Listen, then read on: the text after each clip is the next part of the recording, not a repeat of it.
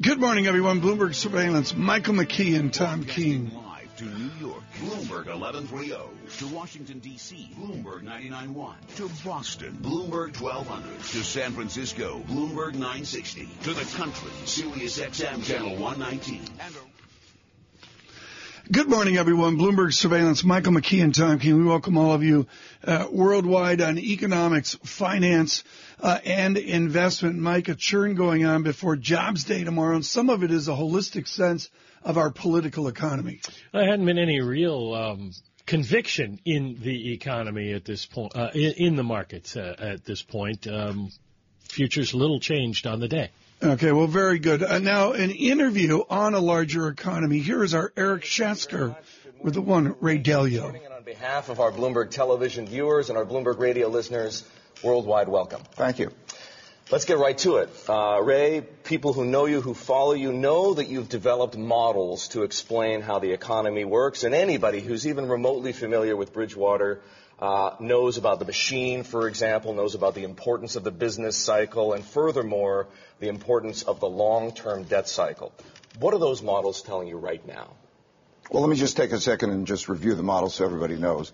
Um, so I'm saying that um, over a period of time, productivity matters the most. What you earn is what you can get to spend. But around that, there are two debt cycles.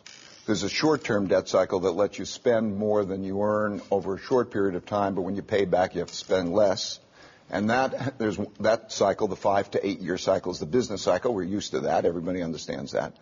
And then there's a long-term debt cycle that um, goes on 50, 75 years, and um, it goes through its limitations when you have too much debt relative to income, so you can't service it anymore, and when interest rates go to zero, so there can't be stimulation, we have run out of monetary policy, number one, and we have to go to monetary policy number two.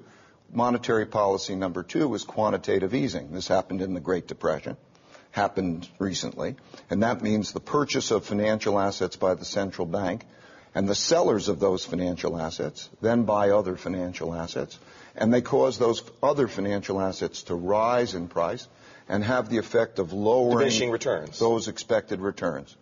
And when those other expected returns are low in relationship to cash, one is almost indifferent. And so when you buy that bond, when the Fed makes, puts that money in the system, that person is going to then go not it's indifferent. And that, that's called pushing on a string.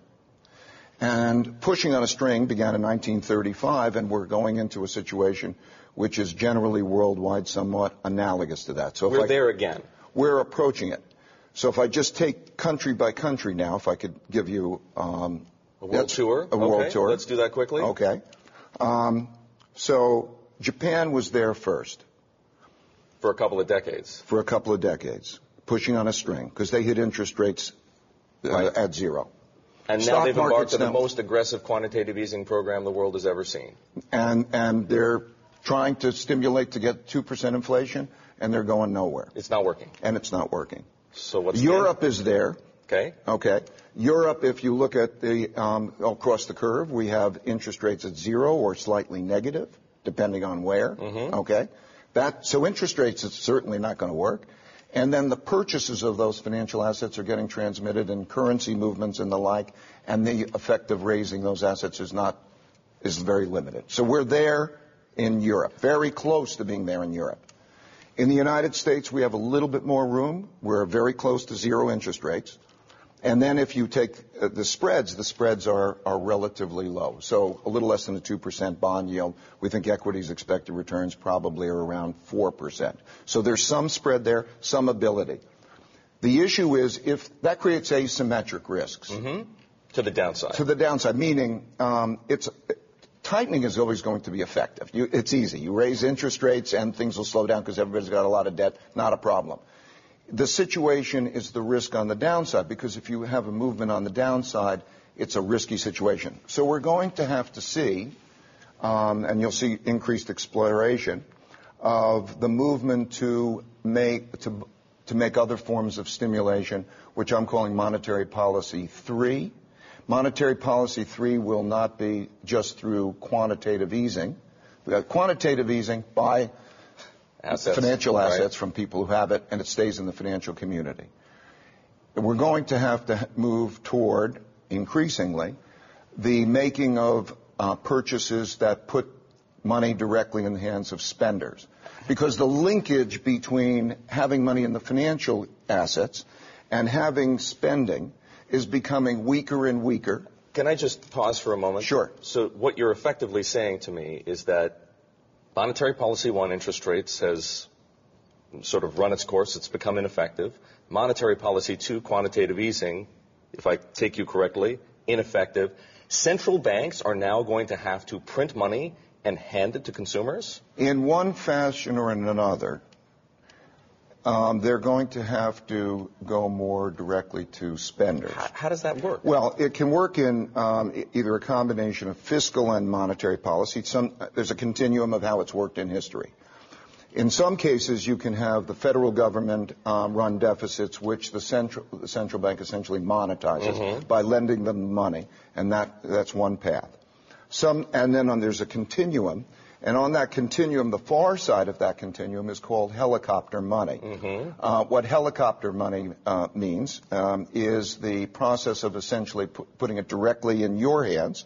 The central bank has the capacity legally to essentially get money in your hands. There's a legal, in, the laws change from place Okay. to place, to put it directly in your hands to have you spend it.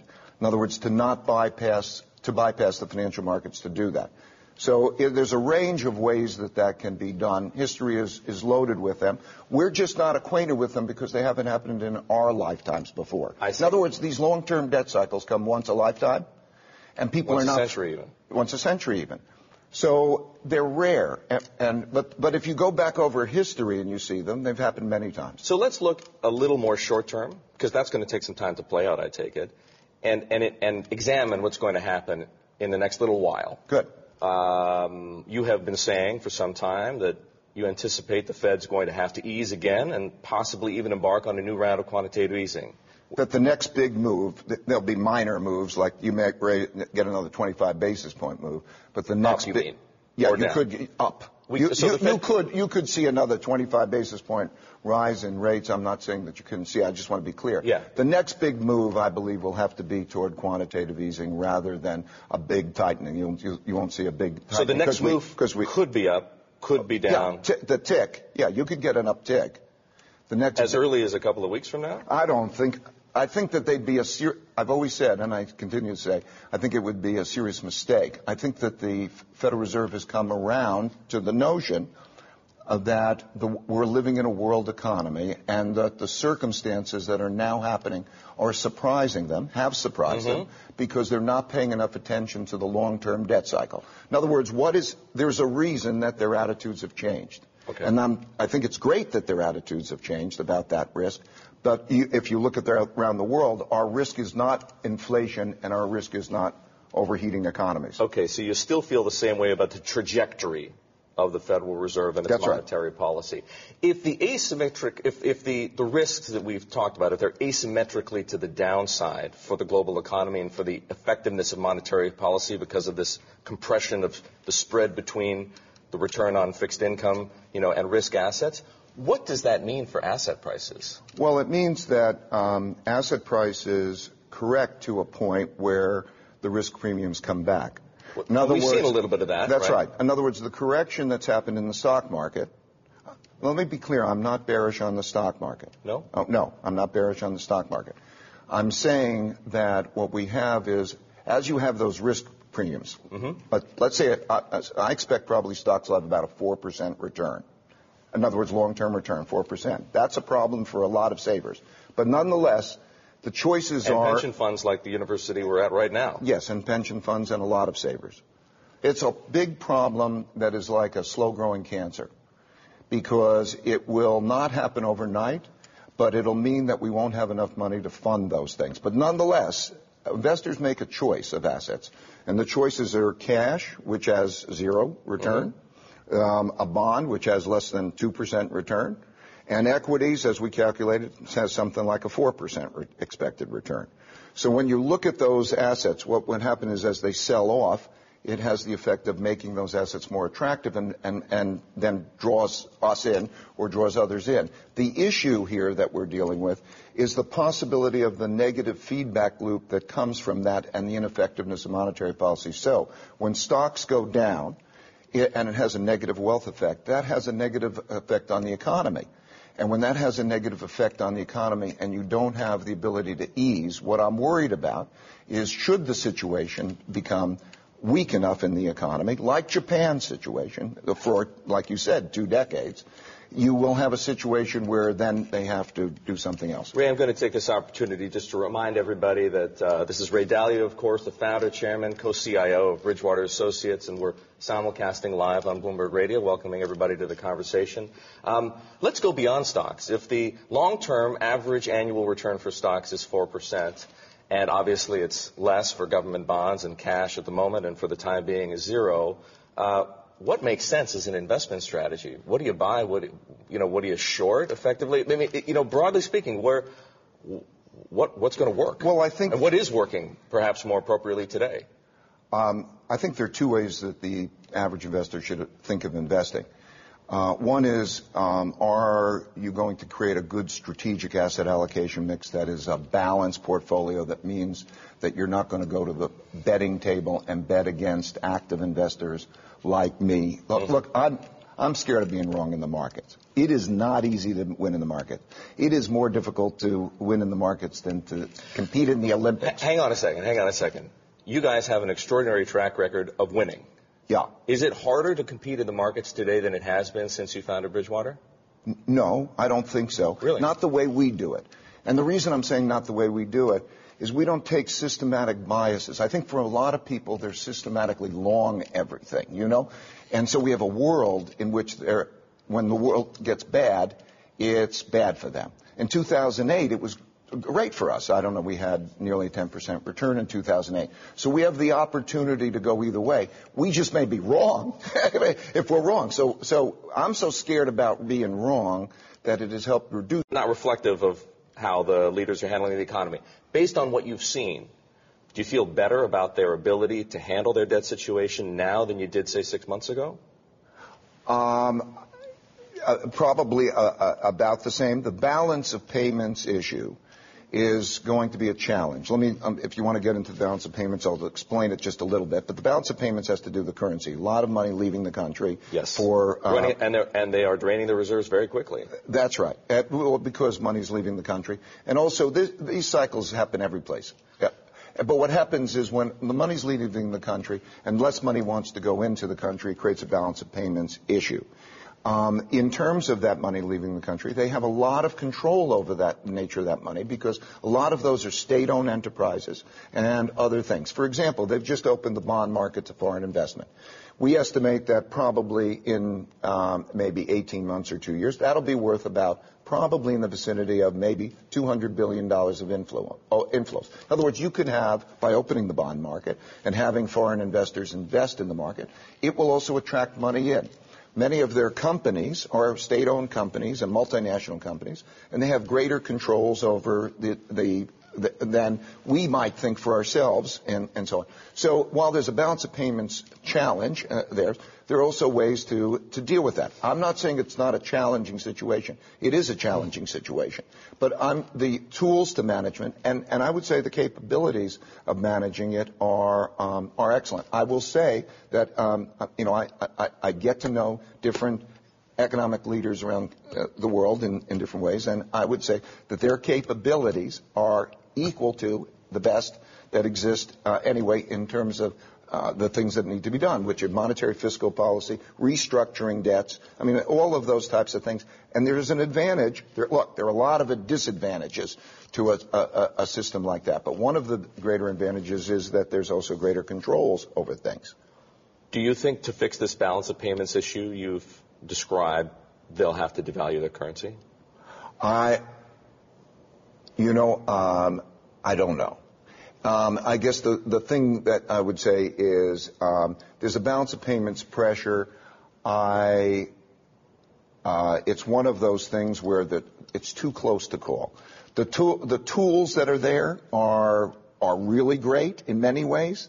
And then it's just one of those too close to call situations. When we go back to what you were describing, the failures of uh, monetary policy one, interest rates, the failures of monetary policy two, quantitative easing, the possibility of monetary policy three, where uh, somehow governments get cash directly into the hands of consumers. Um, does that augur what does that augur well or poorly for? You know, if you're thinking as an investor. Well, um, th- well, it, if you're thinking, there's the economy and there's the investor. I was going to ask the, answer the economy part of it first, but you've asked from the perspective of the investor. Um, from the pe- perspective of the investor, I would use um, Japan as being more of um, what is most more likely, unless there is uh, a debt restructuring to, to deal with these things. Meaning, um, we we've raised the limits as, to debt relative to our incomes as a group. There's the private sector, there's the public sector, but let's take us as a country, then take us as a world, so include Europe, take China, take the whole world. The world has a limitation right now in terms of you can't raise much debt, so we can't borrow our ways to higher spending. With the zero interest rates being down there, that's where we are. And then in terms of returns, we're going to have a low return environment. And that low return environment is the main issue. That's, that, that becomes the main issue. But when you liken it to Japan, Ray, and I just want to remind everybody who's watching, again, Bloomberg television viewers and Bloomberg radio listeners worldwide, does that mean that the United States and Europe, the developed world, broadly speaking, of course, Japan is part of that, but is that tra- the trajectory? Is that the road that we're headed down? Um, we're so looking at loosely speaking, I believe that that's the most likely scenario, meaning slow growth, very slow growth, deflation, ups and downs, Okay. Um, the increased difficulty in stimulating monetary policy that was manifest in deflation, the movement toward increasingly other alternatives, ways of having monetary policy that will produce stimulation, more currency volatility. But in other words, I, am not expecting something like 2008 because 2008 was a debt crisis. There were a lot of debts coming due and they, they couldn't be paid, and that was what 2008 was. This is not like a crisis situation that, that way. It's not one of the, you know, I don't think we're going to probably see the big bang crisis type of thing. I think that what we're going to see is this kind of situation in which there's the dynamic of, of a relative stagnation, low returns, and also the, um, uh, you know, not much picking up and low returns and stagnant and volatile markets, choppier markets probably over a period of time. So because like, like, like what we've seen like, like, like, like what we've at the beginning seen, of this year? Yeah. It's because as you, as you have the zero interest rates and then you have the market sell off, then the market sell off brings back risk premiums and there's a lot of liquidity. And so from an investor point of view, okay, then you might move out from something like cash or a bond or something to uh, an asset like equities, and you might move out. And so you have this movement up and down as those risk premiums change. But, but investors en masse have to decide that that those risk assets have repriced enough to create an attractive enough spread between. That's that's right. Are we there yet? Um, well, you know, as I, no one knows exactly what that range is. I think that becomes the nature of it. And then we have to see what that, whether there's that negative feedback loop. I see. Okay, because that part of the negative feedback loop is, in other words, stocks go down, and that then means the wealth effect is lessened. And as the dollar goes up, and the wealth effect is, and, and that makes us less competitive. Now, both the rise in the value of the dollar and the decline in the value of stocks is essentially a tightening of monetary policy. And there's a tight, globally, there's a tightening of world economic activity. And those negatives, um, how exactly they pass through to the economy is the asymmetric risks that I'm referring to. I see. Ray, while you're sitting here, uh, I, w- I want to touch on something that I know is important to you because it's attracted a little bit of attention lately, shall we say, which is Bridgewater's culture. Mm-hmm. And the attention that it's attracted is due to this notion that there's some kind of a dispute, if you will, between you and your co-CIO, Greg Jensen. Give me a sense of what's going on behind the scenes. I, mean, uh, no, no, no. And the re- but the culture is, okay. you know, that's why people the, are asking questions okay, about culture, it again. Uh, okay. Um, the way that we succeed is by having thoughtful disagreement. When I, um, I'm so scared about being wrong, and the key to my success and our success is to try to find people who disagree with us who are smart and try to understand their point of view so that we can have disagreement. In order for us to have independent thinkers, there's going to have to be disagreement. Um, a moderation and a bringing together of people in terms of a common mission and, th- and thoughtful disagreement while we're talking about thoughtful yeah. disagreement. If you could work your way through to get at the right answers, um, then this is all manageable. Um, so that so politics does matter. In answer to your question of how we deal with it, we measure what their actions are, and based on their actual actions, then we make our responses. Ray, I want to thank you very much on behalf of Bloomberg Television viewers, radio listeners worldwide. It's been such a pleasure here at the University of Texas. Ray Dalio, he's the chairman, founder, and co-CIO of Bridgewater Associates. Eric Schatzker with Ray Dalio, an extended conversation we do all that around a market opening. You heard the bell in the background. That was the bell in the background as Ray Dalio uh, was speaking. Our opening bell brought to you by SEI. Today's competitive marketplace requires asset managers to become more operationally adept. Imagine transforming your business with SEI's global platform. Do that at SEIC.com slash imagine. SEIC.com slash imagine. Right on the screen, it's been a goofy day. Markets all over the place, waffling. Maybe it's tomorrow's jobs report. Negative 24 is a first print on the Dow, 16875. S&P down two points. We do have a print in the VIX a little bit higher after a good couple days, 17.25. I'm just going to mention one stock because we've got so much to talk about. And that would be Herbalife. Uh, we do have an opening 53 down $3, 30, uh, $3.38 on Herbalife. We'll get to that uh, here in a moment. We look at equities, bonds, currencies, commodities. Let's look at the Forex report right now, and that brief brought to you by Interactive Brokers, winner of FX Week's 2015 award for the best retail Forex trading platform. Visit IB at ibkr.com slash Forex. And we thank them as well for support. We look at equity markets with SEI in the opening. Interactive Brokers assisting us with our Forex brief, the euro a bit stronger here, fractionally. I would note elevated dollar through the day. Michael Purves, fascinating this morning on uh, a weaker Asia currency call away from Japan uh, uh, with an attendant dollar strength. We will. That's one of the big mysteries. Uh, going into this year, uh, sterling near a 141, 140.93. We'll leave the foreign exchange at that um, as well. Michael McKee and Tom Keene now we need to uh, chat on Herbalife with someone who's followed the soap opera and actually the serious accounting business behind this. Craig Giammona's with Bloomberg uh, News. Good morning, sir. Good morning. Um, you know, I saw the headlines. I, I, did a shout out on Twitter to Herb Greenberg, who uh, works at a private capacity and helps CNBC out as well. Herb focused as I did on the actual accounting ballet. So let's talk about that. These are not GAAP questions in these headlines this morning, right? That's right. Nothing to be restated. It's not uh, a number that analysts, some analysts even have in their models. It's not something to do with the SEC. It's a, it's a mistake. It's an embarrassing mistake. It's not good, but it's not a, an issue of being restating results. It is a ma- mistake of a, of things that would be in the annual report, new members, new accountability, and that obviously a market reaction, but it does fold in at the top line to revenue, which is price and units. How do you take non-GAAP miscounting of new members and bring that over to the revenue line? What questioning will you have in the next few days? I mean, I think the big thing for them is sort of the psychological impact. This is a company that has a cloud over it. There's suspicions. There's people on both sides of this issue, but obviously high profile questions from Bill Ackman, who's made a three year battle with them. So this is a company that has suspicions around it. They've made a mistake. That's the, what I think people are going to focus on as far as mm. how could this happen. This is these are big. You know, it was 70% down to 30%. These weren't sort of rounding errors. These were big mistakes that they made. But like you said, not a GAAP question. What's the time period involved? Because if you have fewer new members, it would imply for an investor that your sales may be lower and you make less money.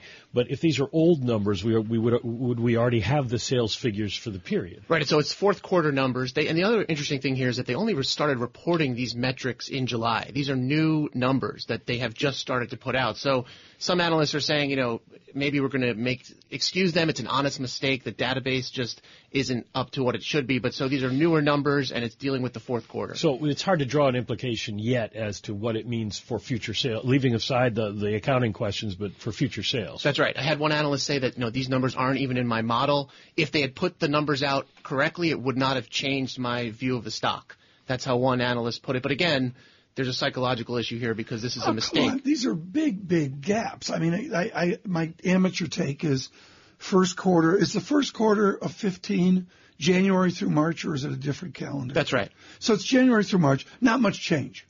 But then there were big changes through the summer. You're telling me the sell side can ignore that? You know, that's it, it's a very it's a fair question because these are like I said, these were not rounding errors. This one number was they said 70%, it was actually more like 30. One number was 16.7, right. they said it was more like 3. So big, big questions about what's going on at this company that they would be out you know, on a conference call with those kind of discrepancies. Do we allow somebody with a Bowdoin tie to come into the studio? I mean, I don't know if that's part of our agreement here. Did anybody sell this stuff up at Bowdoin when you were there? That's right. Well, I am representing uh, Bowdoin College proudly today, as always. With I'm glad you noticed that. That was a yeah, subtle. But but but, but, subtle but thing, did yeah. anybody drink this stuff or eat this stuff at Bowdoin? No. When you were there? Not that I saw. Mike, have you ever tried it? Uh, no. Have not tried it. Um, There's some in the kitchen cabinet at home. I'm going home today and try Herbalife. I've never tried it. All right, we'll get a full report from full John report tomorrow. The, as you mentioned, um, there there is this other accounting issue going on, and it right. has been for some time. For those who only dip into the news uh, every once in a while when somebody makes an outrageous claim one way or the other, what's the status of that?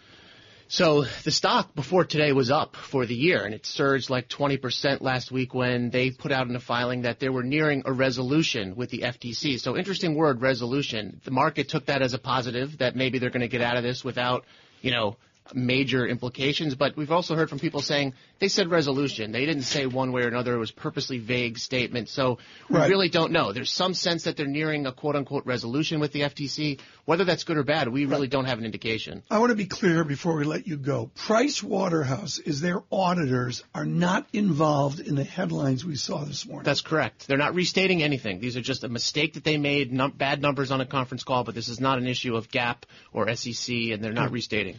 Craig Giammona, uh, forcing me to try Herbalife tonight. Thank you, I think. Thank you so much. He's full yeah. report tomorrow if I survive.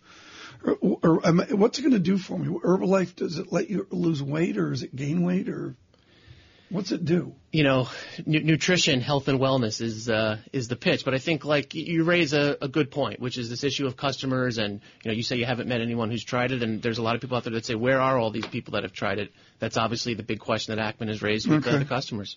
Craig, thank you so much. Thank you. Uh, on Herbalife, and we'll follow this 50. It's south here. It's, it's moved south in the last 10 minutes. 53 handled down to 52 and 5 eighths. I'm quoting eighths this morning uh, Michael You're McKee. going old school. Roger Altman was in earlier talking about Sterling Homex. Talk about a name for the past. And uh, if Mr. Altman can talk Sterling Homex, we can quote in eighths. Bloomberg surveillance this morning in quarters, eighths or sixteenths. Brought to you by Interactive Brokers and CME Group. If you're looking for global futures contracts with low trading costs, look no further. Interactive Brokers is the industry leader. Learn more at interactivebrokers.com slash CME Group. That was very good. He was very good. Yeah, on some of the nuances. Nice and here. concise, and uh, gave us a good impression of what's going on. As you yeah. say, it's a it's a story stock for most people. It's just you, you dip yeah. in and out based on the headlines. So I, to put I, it in perspective, I, Herb, Herb Greenberg has been mint out on Twitter this morning on taking this from the GAAP hysteria and the accounting hysteria over to uh, what we heard from Craig Giammona. Very, very good. I, I'm smarter on Herbalife uh, unlike the last three years where I've sort of ignored the entire topic. The 10-year yield 1.85 uh, percent. West Texas South 37 cents, $34.28 a barrel. Uh, Brent $2 away. $36.49 a barrel. Gold pulling back up $3, up $1. Just sort of a back and forth. Jobs day tomorrow. Bill Gross will join us. And as always from Princeton, Alan Krueger. Time to check in now with Michael Barr and get the latest world and national headlines. Mike, Tom, thank you very much. Donald Trump is firing back at Mitt Romney. It is in response to the former Republican presidential nominee planning to give a speech later today in Utah calling Trump a phony, a fraud, and a boon to Democratic candidate Hillary Clinton. Trump made the rounds on the morning news shows. On NBC, Trump says Mitt Romney is a stiff, adding he got killed and decimated in the election. On ABC, Mitt Romney was a failed candidate, should have beaten Barack Obama easily. There will be only four podiums instead of five at tonight's Republican presidential debate in Detroit. Ben Carson will be a no-show, having signaled that he is on the verge of officially ending his campaign. Malaysia will be sending a team of aviation officials and investigators to Mozambique Debris washed ashore there over the weekend. There is speculation it could be from a Malaysian Airlines Boeing 777 that vanished two years ago. Astronaut Scott Kelly got a hero's welcome overnight. Kelly returned to the Johnson Space Center in Houston a day after landing in a Soyuz spacecraft in Kazakhstan. Kelly spent 340 days in orbit in the International Space Station. Global news, 24 hours a day, powered by our 2,400 journalists in more than 150 news bureaus from around the world. I'm Michael Barr. Mike, Tom? Michael, thanks so much. Shout out to Brendan, emailing in today, listening on Washington 99.1 FM, Bloomberg 99.1 FM in Washington. Thank you so much for your support in our recent two-day visit. From New York today, Michael McKee and Tom Keene, Bloomberg Surveillance.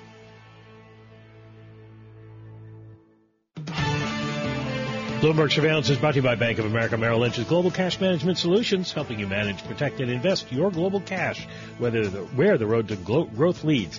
The power of global connections, Bank of America North America member FDIC. Global business news 24 hours a day at Bloomberg.com, the Radio Plus mobile app, and on your radio. This is a Bloomberg Business Flash. And I'm Karen Moskow. This update's brought to you by American Arbitration Association. Business disputes are inevitable. Resolve faster with the American Arbitration Association, the global leader in alternative dispute resolution for over 85 years. Learn more at adr.org. U.S. stocks are lower with investors awaiting data on factory and service industries activity for further clues on the strength of the economy. We check the markets every 15 minutes throughout the trading day on Bloomberg. S&P 500 down four tenths percent or seven points in 1970. 79. Dow Jones Industrial Average down three tenths percent or 51 points to 16,848. The Nasdaq's down three tenths percent or 14 points to 46.89. Ten-year Treasury down 132nd. The yield 1.84 percent. The yield on the two-year 0.84 percent. NYMEX crude oil down 1.1% or 38 cents to 34.29 a barrel. COMEX gold up half percent or $6.10 to 1247.90 an ounce. The euro, $1.0917. The yen at 113.60. Kroger is the worst performer in the S&P 500 this morning. It is currently down about 6.7% after predicting slower growth this year, hurt by pressure on prices and its merger with the Roundy's chain. Herbalife is down 7.5%. The nutrition company under federal investigation for allegations of fostering a pyramid scheme said it overstated growth of new customers and distributors last year because of database errors. And consumer confidence declining in the last week of February to the lowest level of the year. The Bloomberg Consumer Comfort Index falling to 43.6 during the period ending February 28th from 44.2 the prior week. A measure of whether it's a good time to spend posted its weakest reading in six weeks. That's a Bloomberg Business Flash. Tom and Mike. Karen, uh, thanks so much. Um, I had an email over the weekend who said, Tom, your work on Honeywell UTX a number of days ago was ginormous. And the reason it was ginormous is not because of Michael McKee and Tom Keene. We're mere mortals. But we got lucky with Peter Arment of Sterne Agee, who gave us terrific on the spot, no notes perspective on two American industrial giants. If you haven't kept up with the news, um, that mating is shifted aside. Peter, you attended the Honeywell International Day. Let me get this out of the way before Mike McKee asks you about Honeywell and industry in general forward. Mr. Cote cleared the air on the collapse of the UTX deal. What was the energy like in the room? Yeah, yeah. Good morning, Tom. Good to be back on. Yes, I mean he he did clear the air. I think he wanted to basically address the issue, you know, head on. That he had not uh, lost his mind from deviating from the previous plan. I think he just saw an opportunity to try to put two great companies together to create, you know, really a lot of shareholder value. But at the end of the day, you Right. really need two to tango, and, and they just couldn't get there. Did the board assist Mr. Cote in his new clarity of reasoning? I don't think so. I think it. Uh, this is you know uh, CEO to CEO discussion, and I think ultimately, uh, you know, Honeywell. He did not want this to be a distraction to what is really still a great story for Honeywell long term, and I think that's what he wants to, you know, refocus on right now. All right. Well, what is that great story? Because it looks like a, a, a UTX acquisition would have fit what their growth strategy is in the short run. It is. It seems to be acquisitions. They, you know, sales were lower in 2015. This year, they're projecting only a small organic growth. Yeah, that's that's true. But you know, again, with with Honeywell, um, they're really on focused on on driving that organic growth, and what that entails is really refreshing their existing products or introducing new products, and a lot of that is all about leveraging services, software enhancements, or connectivity.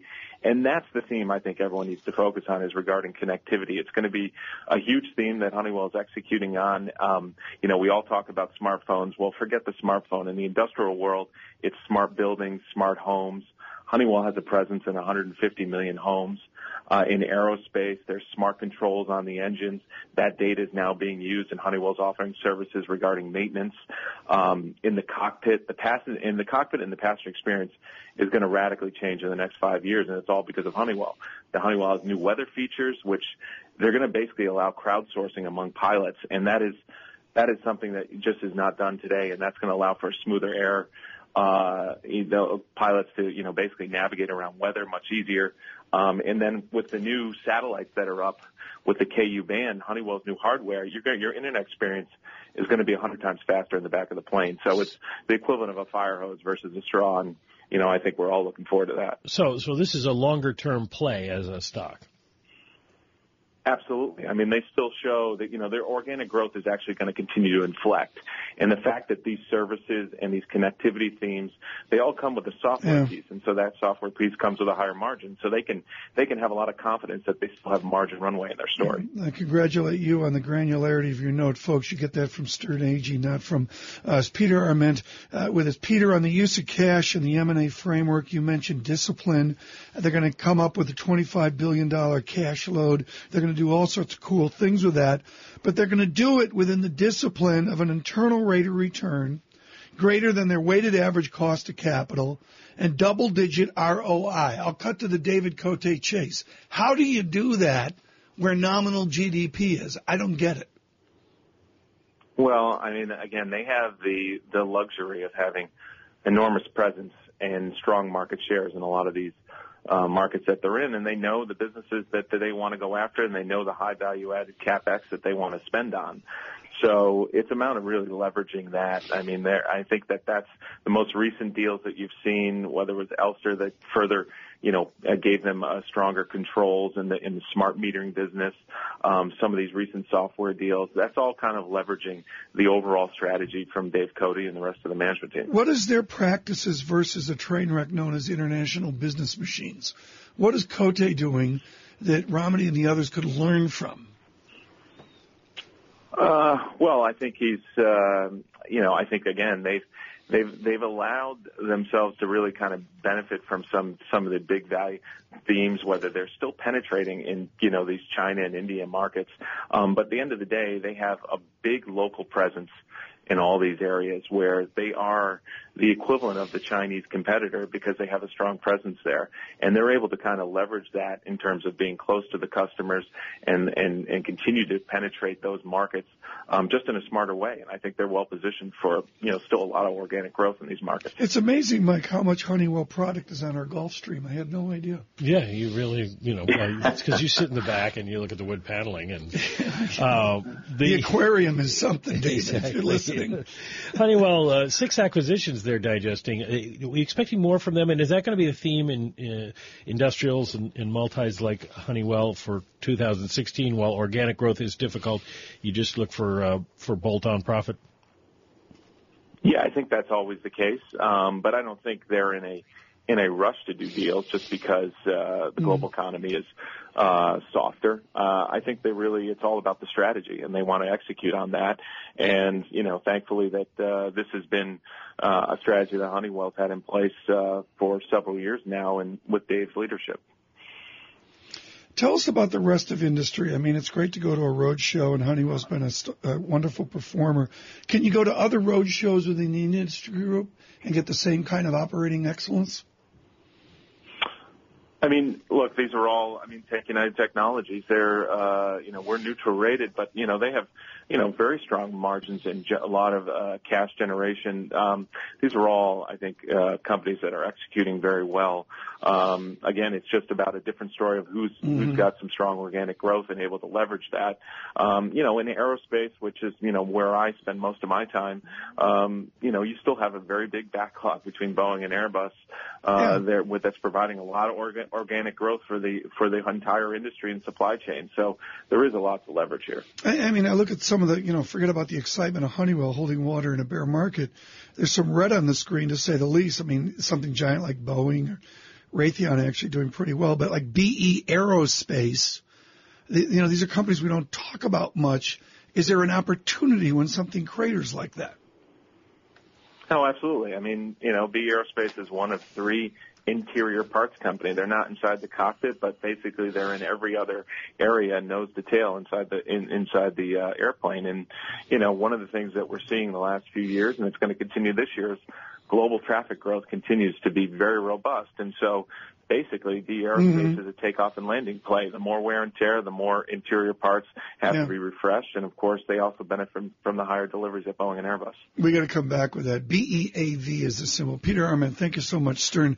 Agee, you mentioned the wood paneling. My uh, BE Aerospace makes the wood paneling. Yeah, they're, they're, they're, those, that's the company. That's why you went to that company. Yes. You know. Yes, we know. We have hard knowledge yeah. on it. Peter Arment, seriously, folks, has been just superb with us in the heat of the Honeywell UTX up down. I thought there was some uh, really interesting stuff there on, um, you know, not that we have an opinion on buy, hold, sell, but at least how to present a successful company to uh, the street. Mike, um, we have something tomorrow. It's Super Friday.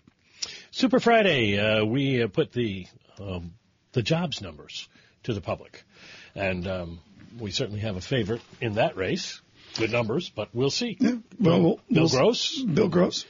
It's a movement, the Bill Gross movement. Yeah, well, he has a new. Uh, you can look it up. Uh, you go to Janus Capital's website, and he has a new investor outlook mm-hmm. out today, uh, where he examines the financials, something people look at yeah. while they're waiting to hear from him tomorrow. Within the politics of the moment, Jonathan Stearns and Toluse Olorunnipa uh, on Mr. Romney. Governor Romney tries to slow Mr. Trump's rise, comma, drawing billionaire, billionaires' ire, hmm. is the hmm. headline. This is Michael McKee and Tom Keene. We hope you join us tomorrow. We'll do five hours of Bloomberg surveillance. We'll do that moving towards Jobs Day, 8.30. Be with us tomorrow.